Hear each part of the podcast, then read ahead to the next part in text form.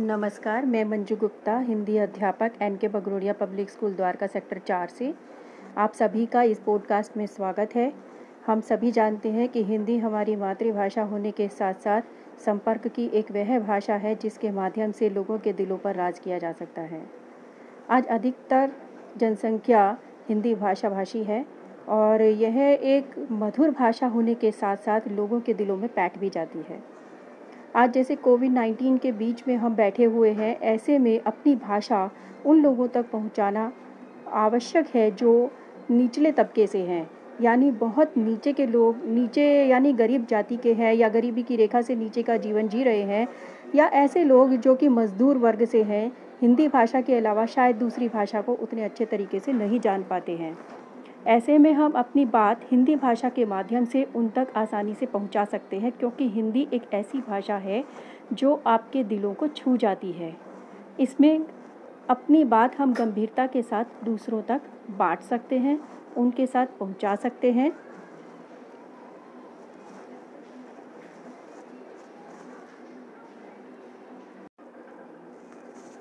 नमस्कार बच्चों मैं Manju Gupta, N K Bagrodia public school Dwarka sector चार से एक हिंदी अध्यापिका, जो आप सबके सामने बात करने के लिए आई हूँ। जैसा कि आप जानते ही हैं कि हिंदी हमारी मातृभाषा है। ये एक ऐसी भाषा है जो लोगों के दिलों पर राज करती है। सुख, दुख, सभी रसों को अपने में समाये हुए, आप लोगों की अंतरात्मा को छेड़ने वाली वे भाषा है, जो दुनिया के हर छोटे से लेकर बड़े आदमी तक को छू जाती है। जीवन में आए उतार चढ़ावों को किस प्रकार से अपने में संजोए हुए है, ये हम सब जानते हैं।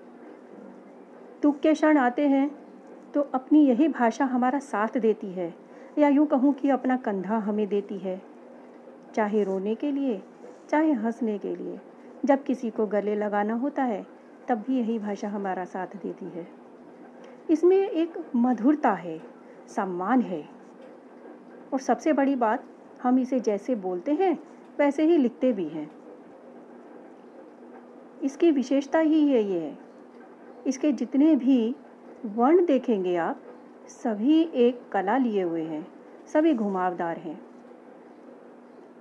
आज आप सब में एक भावना इस तरह की आ गई है या एक धारणा बन गई है कि हिंदी भाषा को पढ़ने से क्या लाभ? हिंदी भाषा तो चलते चलते ही भट बन जाती है। बिल्कुल ठीक है। हिंदी भाषा या कोई भी भाषा, जितनी संपर्क की भाषा होती है, उतना ही भावों का विकास होता है, उतने ही वर्तनी विकास होता है, उतना ही शब्द भंडार बढ़ता है और उतना ही आप आगे की तरफ़ बढ़ते चले जाते हैं। किंतु बच्चों, एक बात हमेशा ध्यान रखनी चाहिए कि पढ़ने और लिखने की भाषा दो भिन्न प्रकार की भाषाएँ हैं। बोलना और लिखना दोनों कला है। बोलने में तो हम कभी क्रिया हमारी आगे हो जाती है, कभी पीछे हो जाती है। किंतु जब लेखन की शैली आती है, या रचनात्मकता की बात आती है, या क्रियात्मकता की बात आती है, तब हमें भाषा इस प्रकार की देनी चाहिए जो व्याकरण के नियमों को ध्यान में रखकर चलती हो। वाक्य विन्यास या वाक्य विकास कर्ता कर्म क्रिया के आधार पर होना चाहिए, ताकि भाषा अपना विकास करती हुई आगे की ओर बढ़े।